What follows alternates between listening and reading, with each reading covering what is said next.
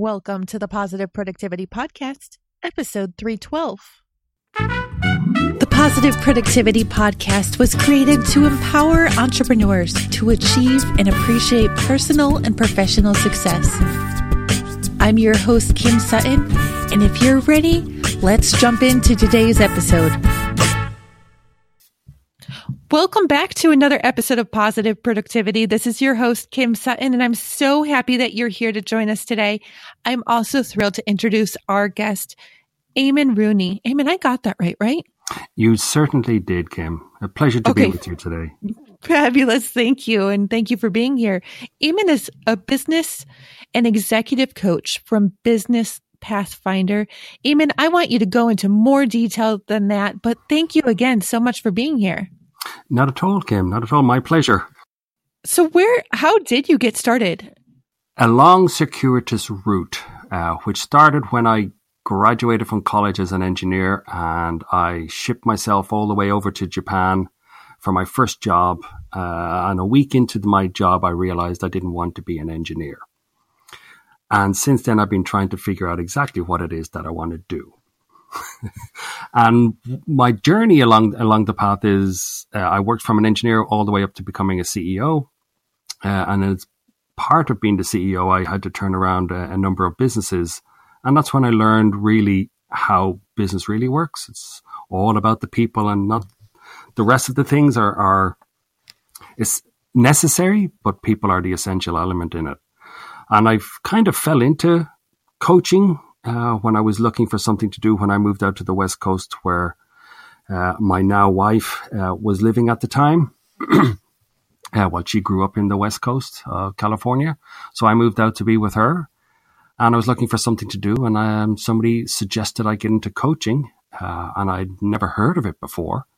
So it was a pleasant surprise to hear that somebody actually, no, there was a whole industry around teach helping business owners or teaching business owners how to run their business more effectively when I just gone through this whole turnaround process and realizing what I was taught didn't always work.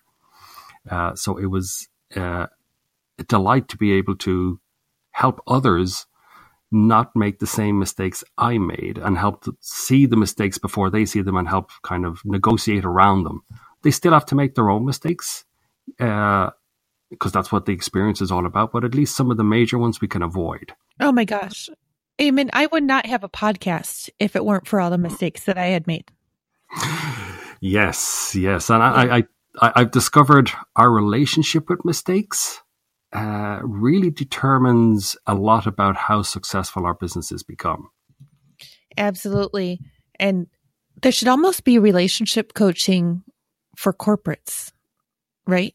Like not just relationship coaching between significant others, but Absolutely. more of a more of a relationship coaching. F- well, I, I know there's corporate coaching and executive coaching, and that helps with being better managers and leaders and getting along with your team. But I think there needs to be sometimes an even bigger emphasis on that. How do you feel? I absolutely agree. And I hadn't really thought about it as specifically relationship coaching, but essentially that's really a lot of what I do in terms of help. First of all, helping the the leader, owner, uh, corporate executive understand who they are first and how they show up in the world and how they're perceived, because that then can alter how they present themselves. Which, as we know, when you smile, uh, people react differently than when you have a frown. Yeah, and helping them understand how they show up allows them, and then also how their people that they're working with are showing up, so they can kind of adapt, so that communication happens more effectively. Is really at the heart of what I what I do. Have you ever noticed that you can smile when people are least expecting it? Or have you ever had it happen to you? Maybe I should say, and people just look at you confused? Oh why are you smiling? I love doing that, by the way. Like people will cut me off on the on the road when I'm driving and I'll smile and wave at them and they're just so confused. Yes. Like, no, go ahead. You know, if it's that important. I, I can't say I'm always like that. Full transparency, okay? That is not always my reaction, but I love the reaction that I get in return when I do do that.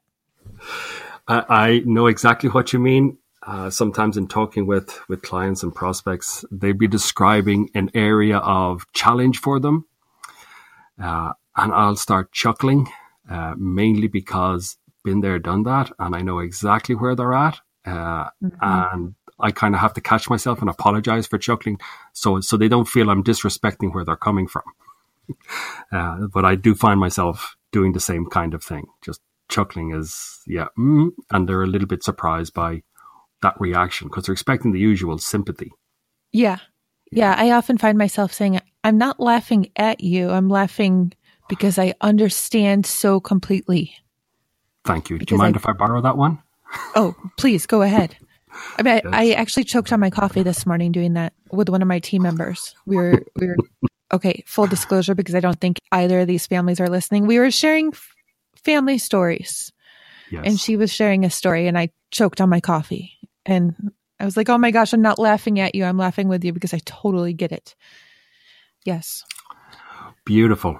Beautiful. I think that when we kind of help people understand where we're where we're thinking, it kind of lessens the you know what I've discovered is a lot of people will take things personally.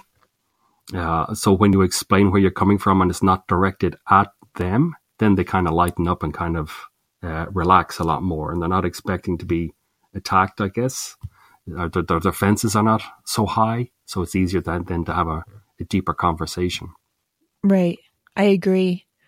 Have you heard the expression, not expression, uh, regarding authors? I've heard people say that authors often write the books that they need the most. Have you heard that before? Could you repeat that? Authors write the book? Often, authors often write the book that they need the reason why I brought this up was because I often think, even myself as a coach, I coach on things, on subjects and on strategies that I needed five years ago because it's, mm-hmm. it, it's all the learning experience. Oh, my cat Fame decided that she needs to be part of this conversation. Positive productivity, folks. You think you get all the cats out of your office and then there's one hiding. There you go. But yeah, and uh, do you see that often in, in your experience as a coach as well that you are coaching on subjects that you knew and you struggled with or learned from in the past? Absolutely. Absolutely. Uh, certainly. I, I mean, I, I, I, published a book last year and, uh, and as I went back through it, I realized a lot of this, what I was talking about was the journey I was taking at the time. Uh, and a lot of the people that I, I talk with, when they you start talking with them and you, you, talk more about their business and all of a sudden a little mask drops and they get really passionate about certain aspects of their business. And they're the they're the parts where they really really light up. And i got really curious as to why those parts don't show up more often.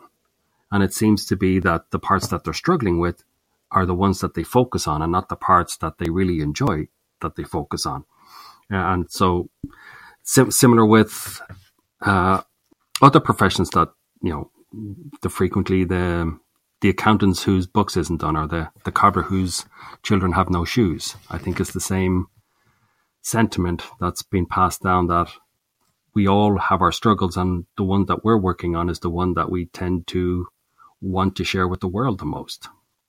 I completely agree. I want to apologize to you and listeners while you were chatting. I hope you didn't hear it. And this doesn't have anything to do with coaching. But for future podcasters who are listening, get your cats out of the room. one of them was on one side of the door and the other ones were on the other side of the door and they were meowing back and forth at each other.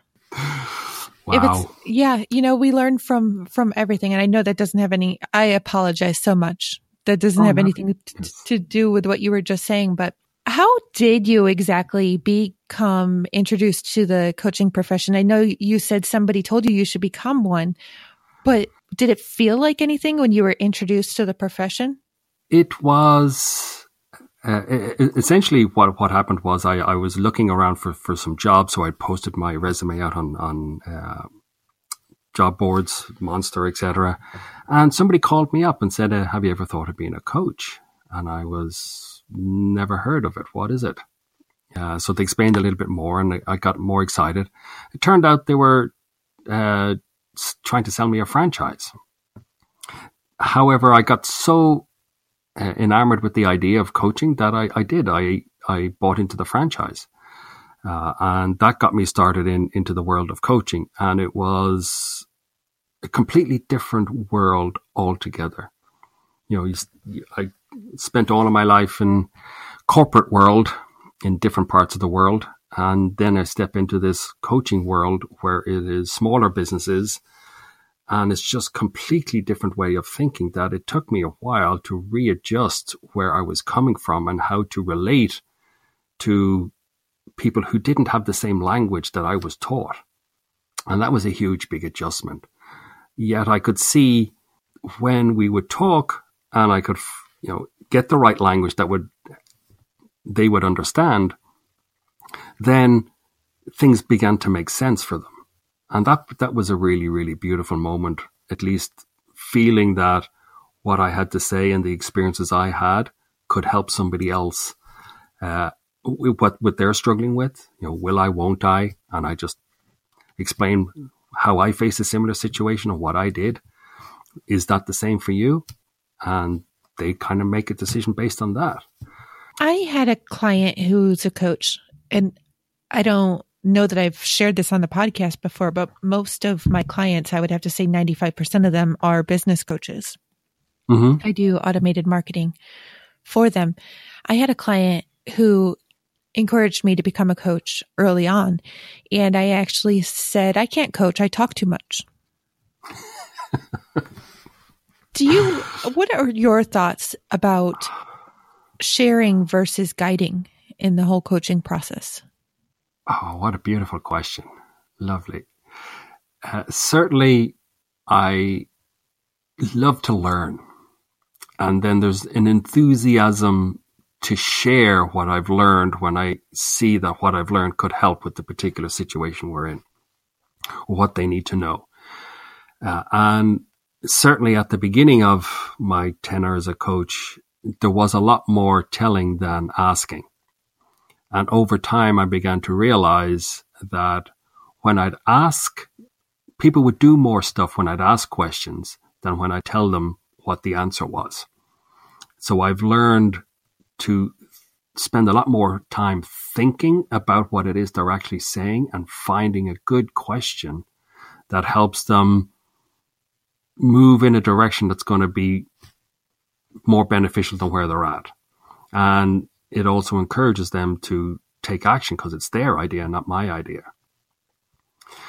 However, I do love then once they've kind of figured things out, explaining the principles behind how they got there so they can do the same decision again.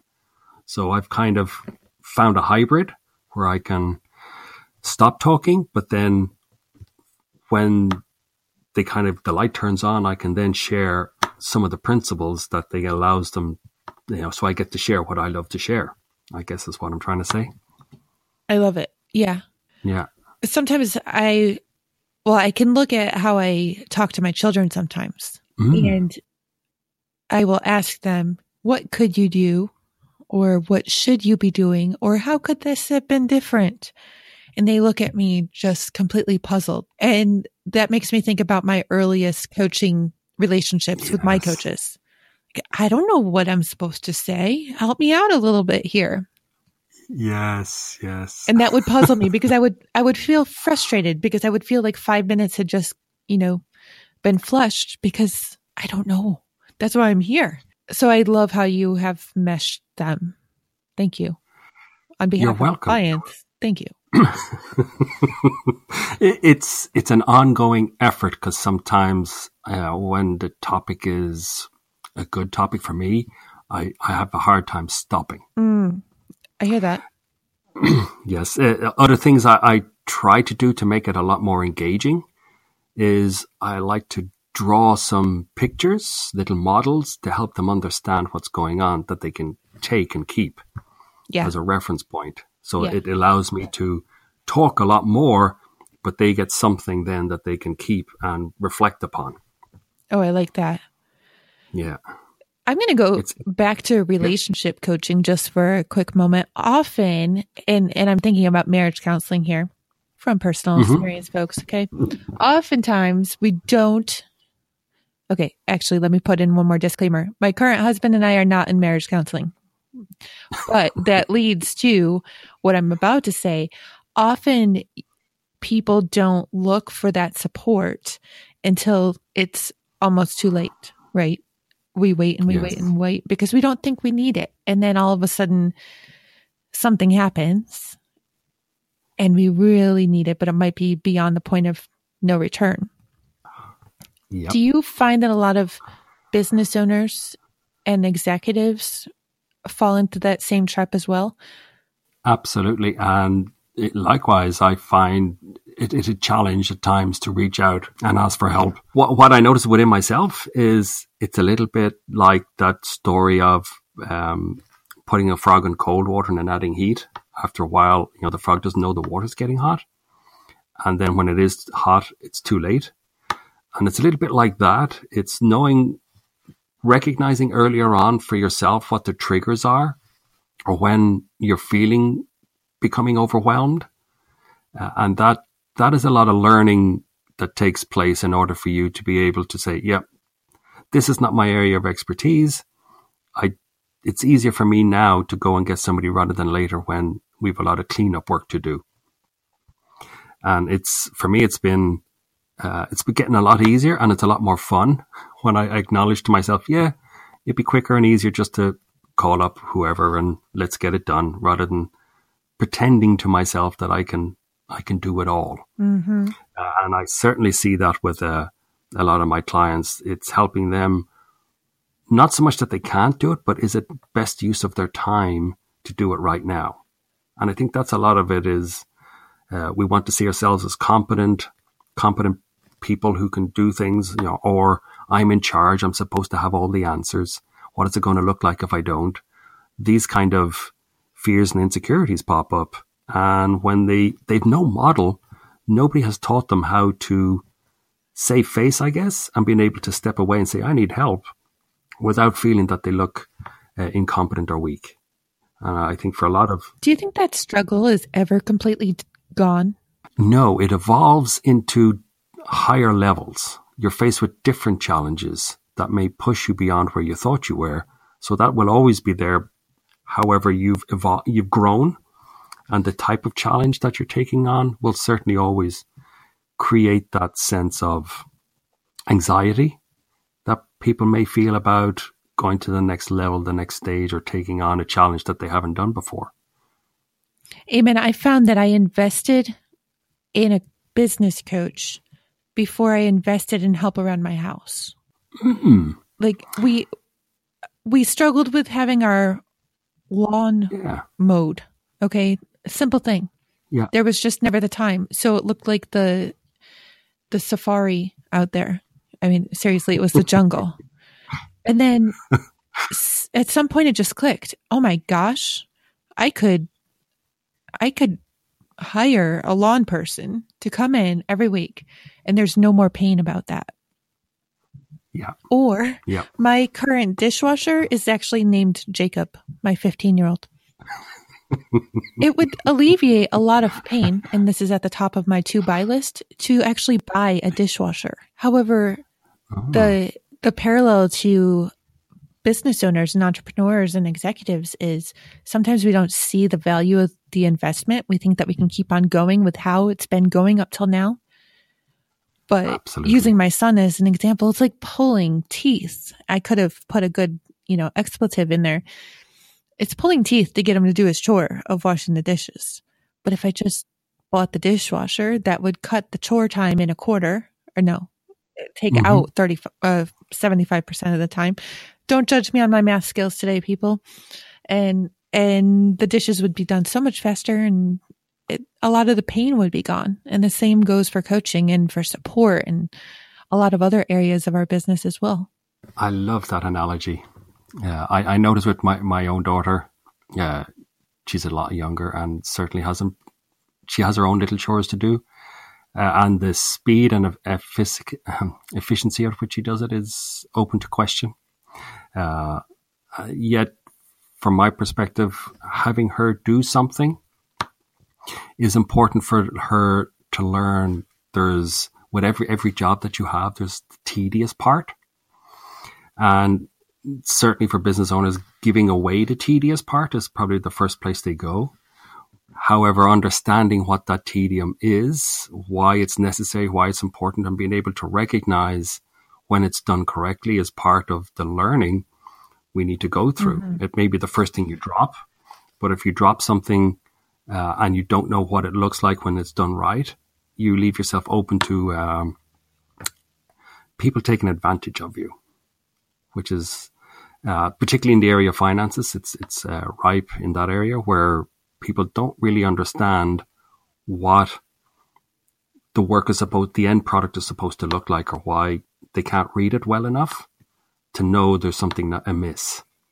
Uh, so I've kind of gone a little bit of a circle. Went with understanding, you know, offloading work to make yourself more productive is important, uh, as particularly as the business grows.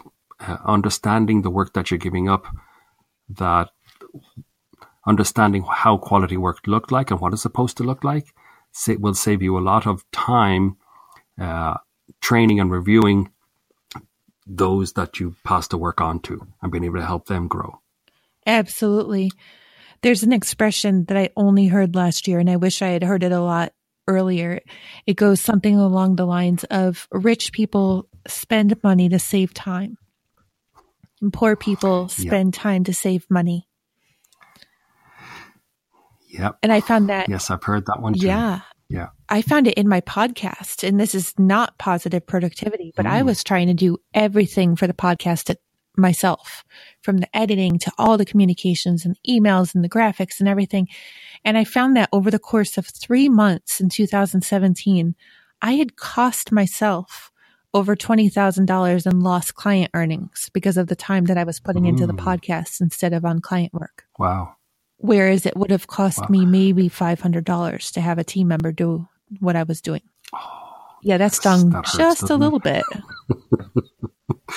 yes. I, I'm curious, as you started some of this work, was it enjoyable? Yes and no. Every single episode that I put out provides a sense of pride and accomplishment. Just mm. because this is the longest that I've ever stuck with any project before. And, okay. well, besides my kids and my husband. And that's so not fair. I shouldn't have called them a project, but I think you get what I'm saying. And absolutely. Um, just the fact that I'm able to do it as a mom of five with everything that's going on around here, you know, there's that, that pride that comes along with it. I, I love re-listening to every episode that goes out, except for my, with mm-hmm. guests, I should say. I could, I could go without my episodes but the editing and the tediousness work, I know I didn't say that right, but that, that I could definitely do without. So when I was finally able to get it off my plate, oh, it felt amazing. Yeah. Yeah. And, and I think you are able to recognize when it became eh, tedious for you. I think a lot of business owners feel they have to do it and they don't recognize the, the cost of it. I mean, you were very, you were the cost to you versus what you could have paid to get it done. I don't think a lot of business owners think that way mm-hmm. or examine their own productivity in a way that uh, shows them up as uh, this is the reality. This is what you're losing. Absolutely. Steve Olsher in episode 300, he closed out the episode by saying something along the lines of you can spend your time or you can invest your time. Mm. And I was by doing everything myself, I have to say I was spending my time. Who have been some of your business mentors as you've gone along your journey? Originally, when I moved to Japan, uh, and I realized I didn't want to be an engineer. I was working for a Japanese company. So I realized to, to be able to get out of that, that world and, and I needed to learn the language. So I learned the language and I got myself a job with a Swiss company. And there was a gentleman in that Swiss company who seemed to be very, you know, we got on great yet he's he wasn't very here's what you need to do it was here's what i'm looking for and he just let me go and figure it out and with that i ended up building a business from scratch in japan with his mentorship and i didn't realize it at the time that he was actually helping me simply by giving me what he was looking for rather than telling me how to do it and that has something that has stuck with me a lot. And it's the way I approach working with my clients in terms of there's an outcome. It's up to you to figure out what works for you to get there. If you need help along the way, certainly I'm here to help and give you guidance. It's up to you to find your way to get to the outcome. And that has been one of the biggest uh, takeaways from that particular mentor. The other mentor that I refer to, well, two others refer to frequently. um, Peter Drucker uh, and his thinking and how he looks at understanding how a business operates and the, going back to the heart of how it actually works, as well as another gentleman, uh, Charles Handy, who's a similar kind of philosopher, thinker, business thinker uh, uh, from the UK, and he's a slightly different take on Peter Drucker, but very similar in in um, approach. So they would be the the two, three main ones, and then I got hundreds of others on my bookshelf right here at the moment uh, that I refer to frequently as well. But that would be the three that stand out for me. Yeah, I have, I have a whole bunch on my bookshelf as well. What are you reading right now? Uh, or maybe a bigger yes. question would be: Can you stick to one book, or are you reading multiple? I tend to read multiple. I'll have a topic I'm interested in, and I'll find three or four books on that topic and I'll dive in and I'll find a, a, nugget and then I'll go to the other book and find nugget, another nugget. Then end up taking those nuggets and trying to meld them into something different. Uh, so I, and then I'll get, I'll get the answer I'm looking for or um, a tool, an idea, concept that I can move forward with and uh, bring to my clients and test it with them and see how they react to it. Uh, and then I'll move on to the next topic. So it's kind of, revolving research and reading at the same time. I like that a lot. I just got finished reading High yeah. Performance Habits by Brendon Burchard. Mm. Have you read that? I haven't read It's amazing. One. It's not an extremely fat book. It's definitely not a skinny one. But I yeah. was definitely finding insight and, and tools and strategies to use all throughout the book. But I am not able to stick to one book. I try very hard, but yes, yeah. What often happens in my house is that a kid, because I've switched to reading physical books rather than ebooks, mm-hmm. is that a kid will, yep. a, a, little child will pick up whatever I'm reading for some reason. Don't ask me mm. why. And decide to decorate in yeah. the pages and then hide it. And then when I find it, I, I resume reading that one. But I believe that's just payback for me, actually. I did the same to my mother. I would decorate. She was receiving her MBA when I was a little girl, and I would decorate her textbooks. Uh, we uh-huh. appreciated that. Oh, beautiful. And I'm sure now that all, she can look back with fondness to those moments. Yes, and to the textbooks because she wasn't able to trade them in at the end of the semester.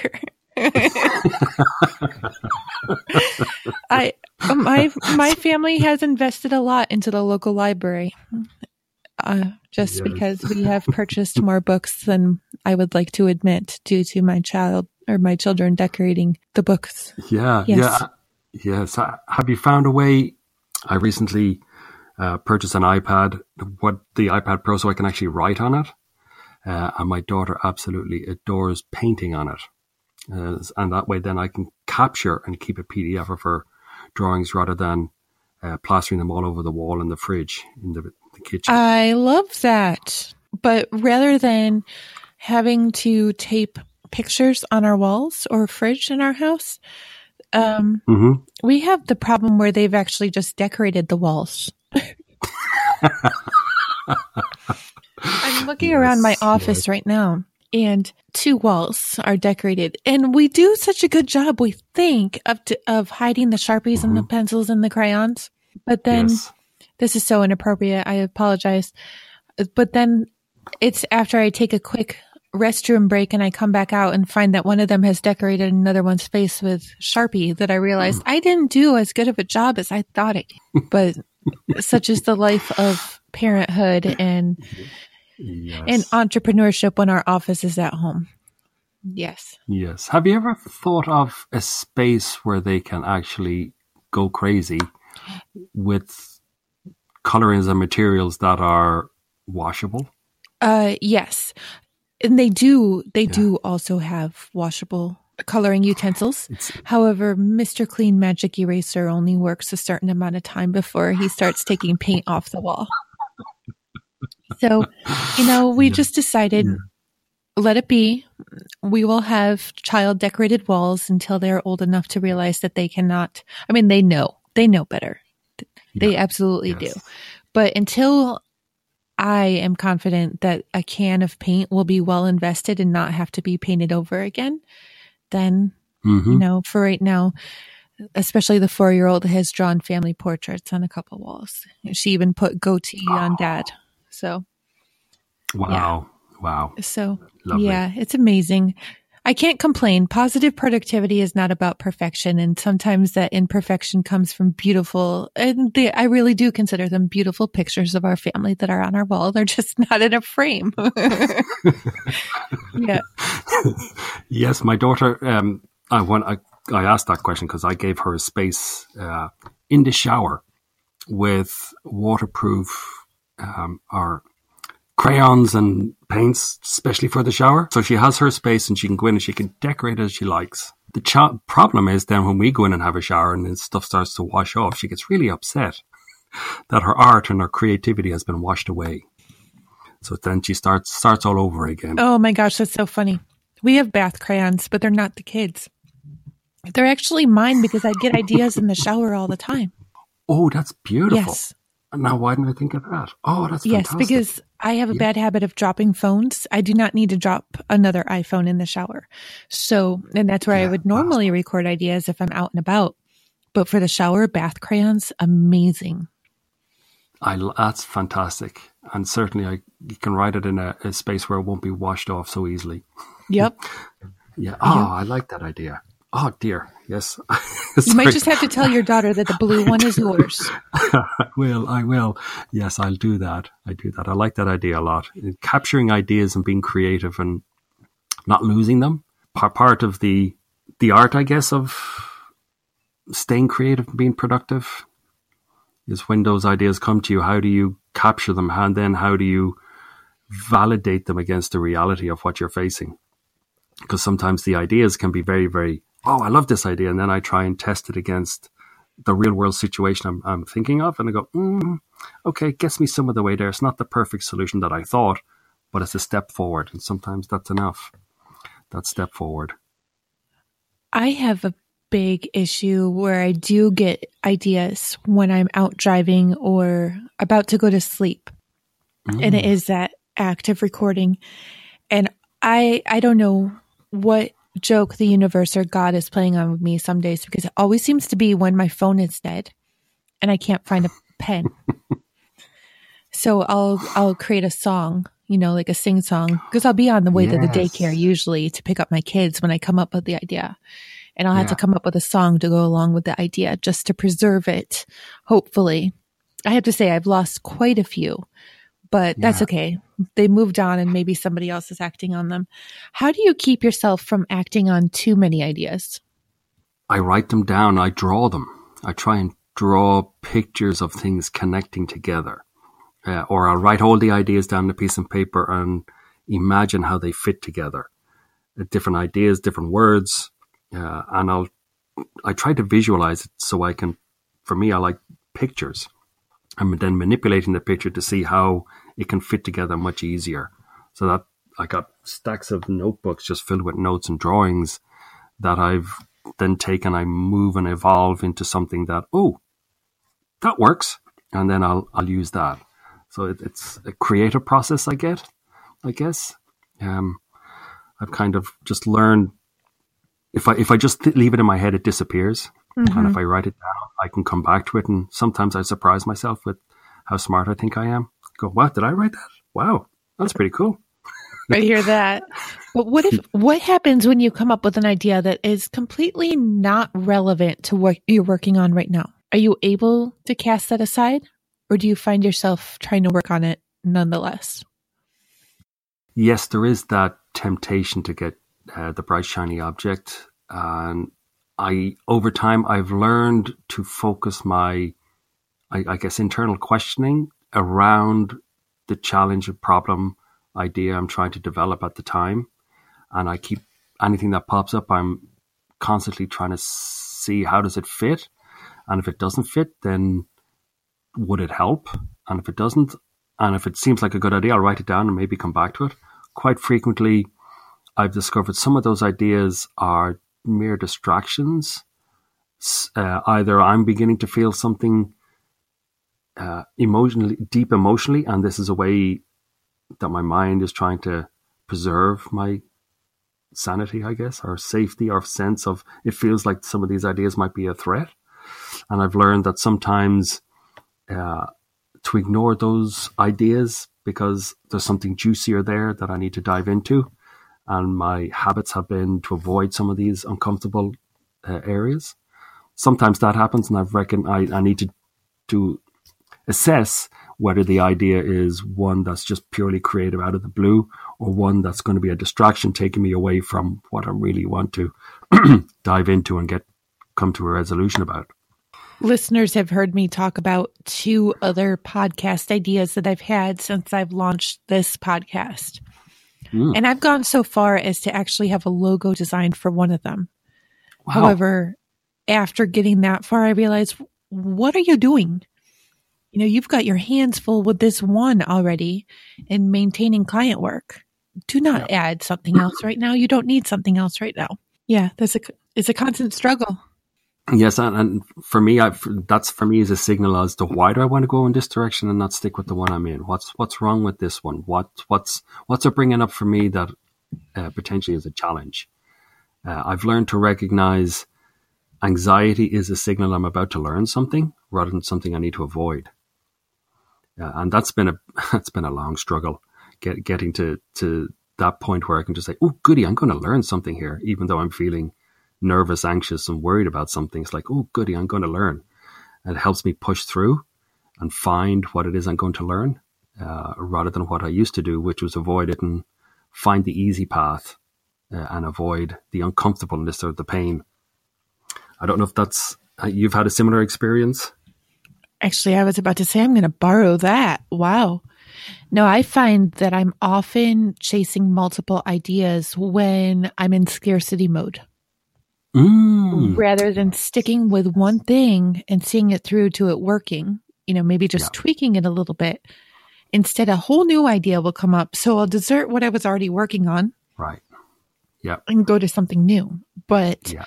and I, I'm actually writing a book on this called Chronic Idea Disorder. But the problem with that book is that it's still stuck in my head because I have all these other ideas right? So when I when I said earlier that you know authors write the book that they need the most, yeah, yeah I need this yeah. book. I don't know how yes. it ends yet, which is why it's still in my head. Oh, I might never know. Maybe if you just start. Very true. You'll create some ideas that could be used uh, in your current uh, um, in your podcast now, or in other areas of your life. Yes. Maybe I am getting better considering I, I mean, just one of those podcast ideas that I was just talking about was just last week. so the fact that I, that it's only taking me a couple days now to say no, and that's crazy. Maybe I yeah. am getting better. Yeah. Or are you, you're, you're recognizing there's other obstacles to overcome first before you can distract yourself with something bigger and better. Absolutely. Yeah, I have projects, well, like this book. I've been telling listeners about it since I launched the podcast. But there's a couple other projects that I've been talking about since I launched the podcast. But what I realized was, and I have to thank one of my coaches for bringing this up to me. He said, You know, I saw that I, I I'm watching what you're doing, and I can see that you are working on 12 different projects right now. We need to cut a lot of this out mm-hmm. and get you to finish one at a time. So it was cut back to four, which yeah. is still three more than yeah. it probably should be, but I get bored easily. Same with, I mean, even if my kids weren't hiding my books, I can't say that I would only be reading one at a time. But yes, yeah, I, I certainly have had the, when I take on, you know, for the year, here's my projects. I've learned just to know there's one theme for the year and, and that's it. And then I may break that down into a specific set of projects for the first quarter and then try and keep it, uh, you know, at three, no more than three, but they're all linked together, so I'm not working on completely different things. Uh, and that, and I have to. The theme for this year for me is discipline. Is is maintaining discipline and just focusing on uh, the core projects that need to be done, rather than get excited about other opportunities that may distract me from the core projects or what I feel is important to move the business forward. And reminding myself constantly, uh, no, is this going to move me in the direction I want to go? Is the first question. Uh, or if it if it's not, then stay focused, stay disciplined on what you need to be doing, or what I promised myself I would doing more more precisely. And that has helped me eliminate a lot of extraneous stuff that would be interesting and exciting, yet doesn't really help the business or my clients in in terms of moving forward or making progress. Uh, and it certainly has helped just go, ah, okay, I don't need to do that. I can keep it in my parking lot and I can always come back to it at another time. Eamon, I might have to borrow that. Listeners, just so you know, we are recording towards the end of March 2018. As of, well, a minute ago, I didn't know what my theme was for the year, and I had been struggling with that because I really did want a theme because I knew that I needed something, just that one thing. One thing. Discipline yeah. is that word that I was looking for because it's not focus. I'm good at staying focused. Yes. But the problem is I'm focusing on too many things. Right. Yeah. Thank you. You're welcome. You're believe me, it's it's been a, a long journey to get to the point where I can just focus on one word. and, constantly remind myself that this is this is the theme. Because uh, as you say, life happens. So many other opportunities pop up, uh, and part of being disciplined is also being disciplined for what purpose. You know, what direction are you headed in? What's it all for? Where are you going? What are you trying to create? What value are you trying to create? Mm-hmm. And being disciplined around adding value and creating value allows one and myself to shed a lot of stuff that could create value, but not right at this moment, not in with the, the, the purpose that I've created or chosen. This this is what is necessary right now. So it it, helps, uh, as you say, make, make keep focus, but the discipline is making sure things actually happen. Right. Yeah, I'm not uh, a fly with, you know, hundreds of eyeballs. I've got two, and they need to stay in the same direction. Yes, exactly. Yes. Exactly. And as you travel along the path, other opportunities will pop up, and it's it's a, a judgment call as to whether you feel it's going to help you move in the right direction or something you need to set aside for another time. Absolutely. Absolutely. Well, on the topic of providing value, who are you working with right now? And what do you focus on doing with them? Yes. Yes. Right now, I'm working with a lot of uh, owner operated businesses. So the owner is, is the, the person in charge. And, and actually, I'm two things. I'm working with the owner.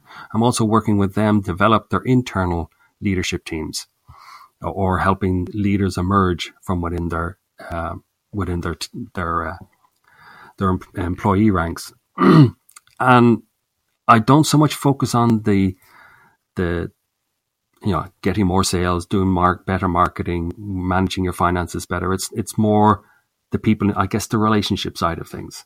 Yeah, it's the, the way you described it at the beginning. I guess that's a lot what I focus on, eh, and particularly the relationship with myself or oneself in terms of how do I lead, who am I, you know, warts and all. Do I accept myself? How am I able to? Sh- how do I show up?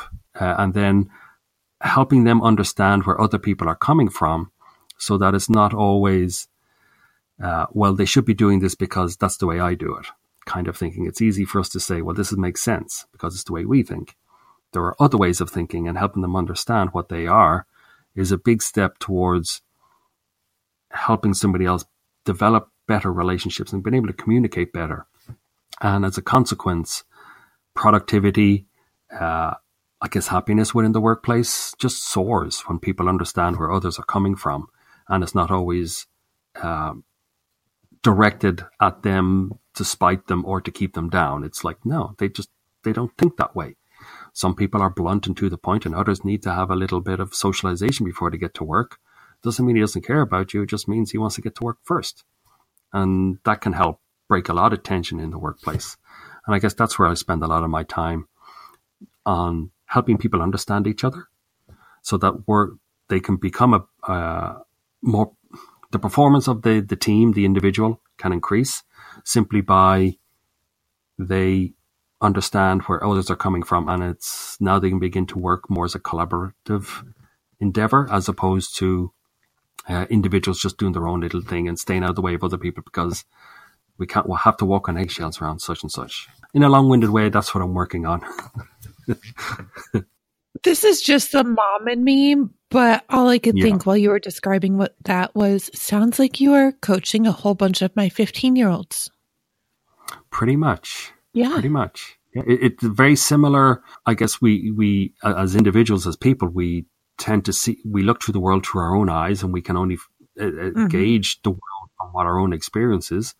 When we understand that other people have different filters and knowing what those filters are allows you to at least, well, okay, they have their anger filter on. I have my happy filter on.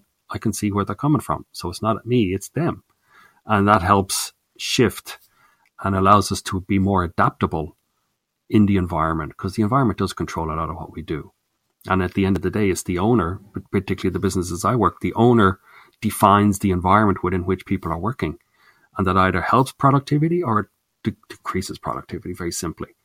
So helping the owner recognize what they're doing to cause uh, stagnation in, in their workforce is as much helping them, the business grow as it is helping the people become more productive in a given environment. Oh my gosh. And that could lead into a whole nother episode.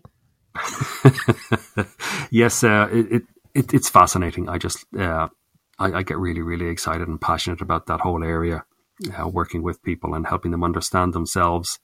Uh, uh, you mentioned the word transparent earlier. It's all about being yeah. true to yourself and being transparent.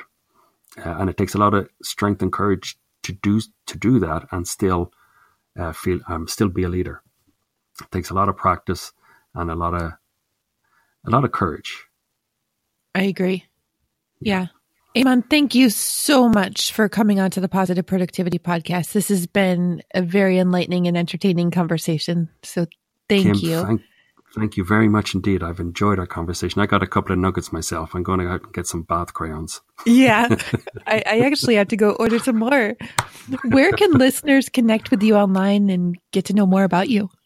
Yeah, listeners can connect with me on LinkedIn. Uh, I have uh, Eamon, E A M O N Rooney on LinkedIn, and also at biz, B-I-Z, pathfinder.com. Uh, you can find me there. And they would be the two main places that, that people can find out about me. Fabulous. Listeners, the links will be in the show notes at thekimsutton.com forward slash PP3112. Do you have a last piece of parting advice or a golden nugget that you can offer to listeners? I do indeed. And, and it's a little bit related to what I was just talking about in, in terms of uh, productivity or success in, in life is really people's experience of you determines your outcomes. Uh, how people engage with you, how you show up in the world determines whether you're going to be successful or not. Thank you for tuning in to this episode of the Positive Productivity Podcast. When I'm not podcasting, I'm supporting six to seven figure business coaches with their marketing automation and entrepreneurs like you through my coaching and mastermind programs. I want to invite you to visit thekimsutton.com to learn how I can help you take your business to the next level.